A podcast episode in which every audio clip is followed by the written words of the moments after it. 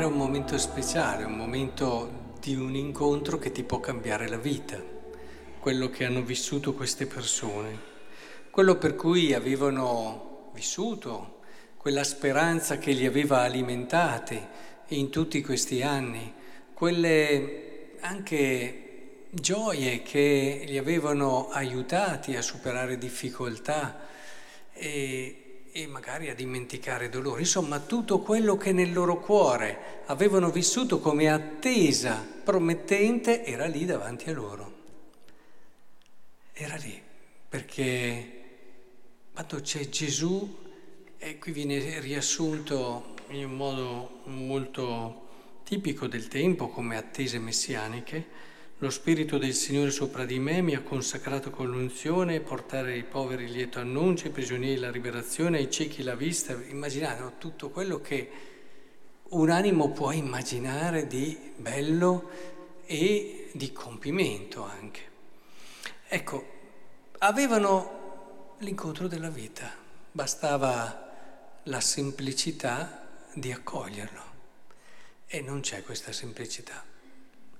Non c'è questa semplicità perché cominciano a dire non è costui il figlio di Giuseppe, quindi in base a quello che noi pensiamo, Giuseppe è un uomo umile, è un falegname, invece noi pensiamo che Dio debba essere in un certo modo, eccetera.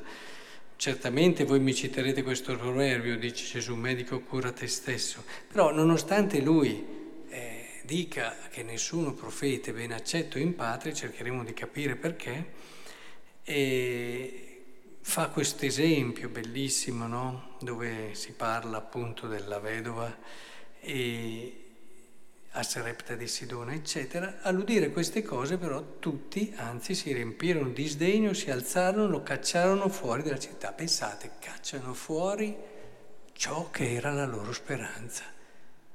Eh? È una cosa che si fa fatica a capire, no? Nel senso che quando hai davvero Gesù davanti a te, quando hai davvero tutte le possibilità infinite, eppure è una cosa che viviamo tutti in modo molto normale, perché non abbiamo questa semplicità di cuore. Pensate quante volte il Signore tocca la nostra vita con Cristo e la sua presenza, i frutti della sua salvezza e noi perché non siamo semplici non lo riconosciamo.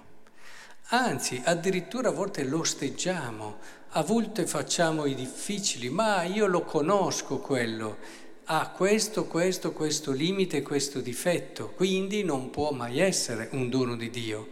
Ah, quest'altra cosa, beh, stesse cose che facevano qui, eh? perché cos'è figlio di Giuseppe? Voleva dire conosco questo, questo, magari conosco la sua storia, perché è facile con le persone che si conoscono dimenticare che i doni di Dio non crescono necessariamente in un giardino tutto perfetto, ma a volte vengono fuori dalla roccia, a volte vengono fuori da un terreno che non ti aspetti. Tante volte certi doni di Dio arrivano in persone che non avresti mai detto, ma perché siamo troppo, troppo prevenuti.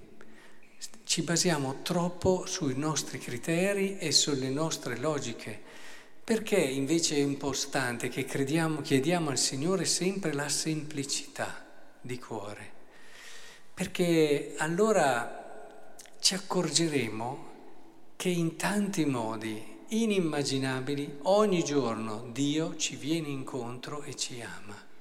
Ogni giorno.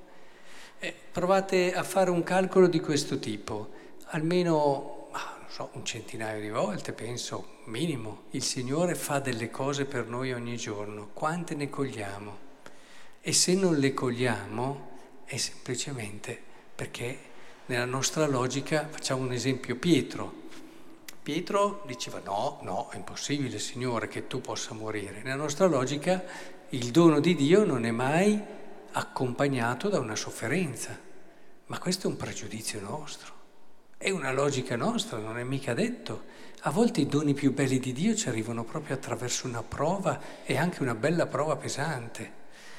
Oppure, secondo noi, soprattutto per stare un po' ancora più vicini al Vangelo di oggi, una persona che ha qualche limite secondo noi poi, eh? perché poi secondo noi, noi abbiamo la nostra visione, quindi a volte riteniamo limiti e difetti certe cose perché non sono in linea col nostro modo di vedere. Tante volte ho visto persone chiamare limiti quello che era una virtù dell'altro, quindi bisogna stare a volte attenti.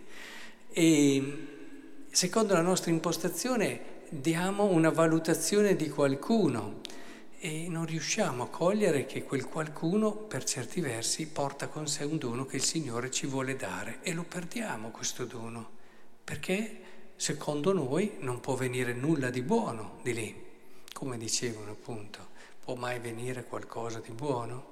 Ora, credo che sia molto importante allora chiedere questa semplicità del bambino, la semplicità di chi parte che non ha pregiudizi. Avete mai visto un bambino? A lui vanno bene tutti, no? Nel senso, poi dopo eh, bisogna un po' aiutarlo perché magari... Però noi che siamo già adulti, se riusciamo ad avere questo spirito da bambino, ci mettiamo davanti alle persone con quella freschezza, con quella libertà di cuore. Eh, eh, che bello non avere un pregiudizio, ma che bello.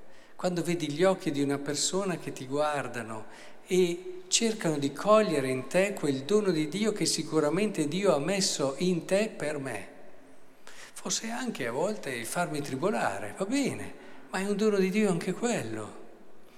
Quindi vorrei davvero che imparassimo questo, perché queste persone hanno perso l'occasione della loro vita, tutto quello per cui avevano anche pregato, fatto rinunce è in attesa di questo Messia. È arrivato, ecco, e qui sono davanti a voi e non l'hanno riconosciuto, anzi l'hanno ucciso. Quindi che il Signore ci aiuti in tutto questo, si riempiranno le nostre giornate di bellezza, si riempiranno di quella semplicità che trova motivi di crescita ovunque, ovunque, perché quando non siamo semplici perdiamo tante opportunità di crescita. E tutto questo... Eh, renderà la nostra vita bella, perché il Vangelo è una buona notizia. Se non ci rende bella la vita, allora vuol dire che in fondo non l'abbiamo mai incontrato il Signore, il Vangelo e il cuore del suo messaggio.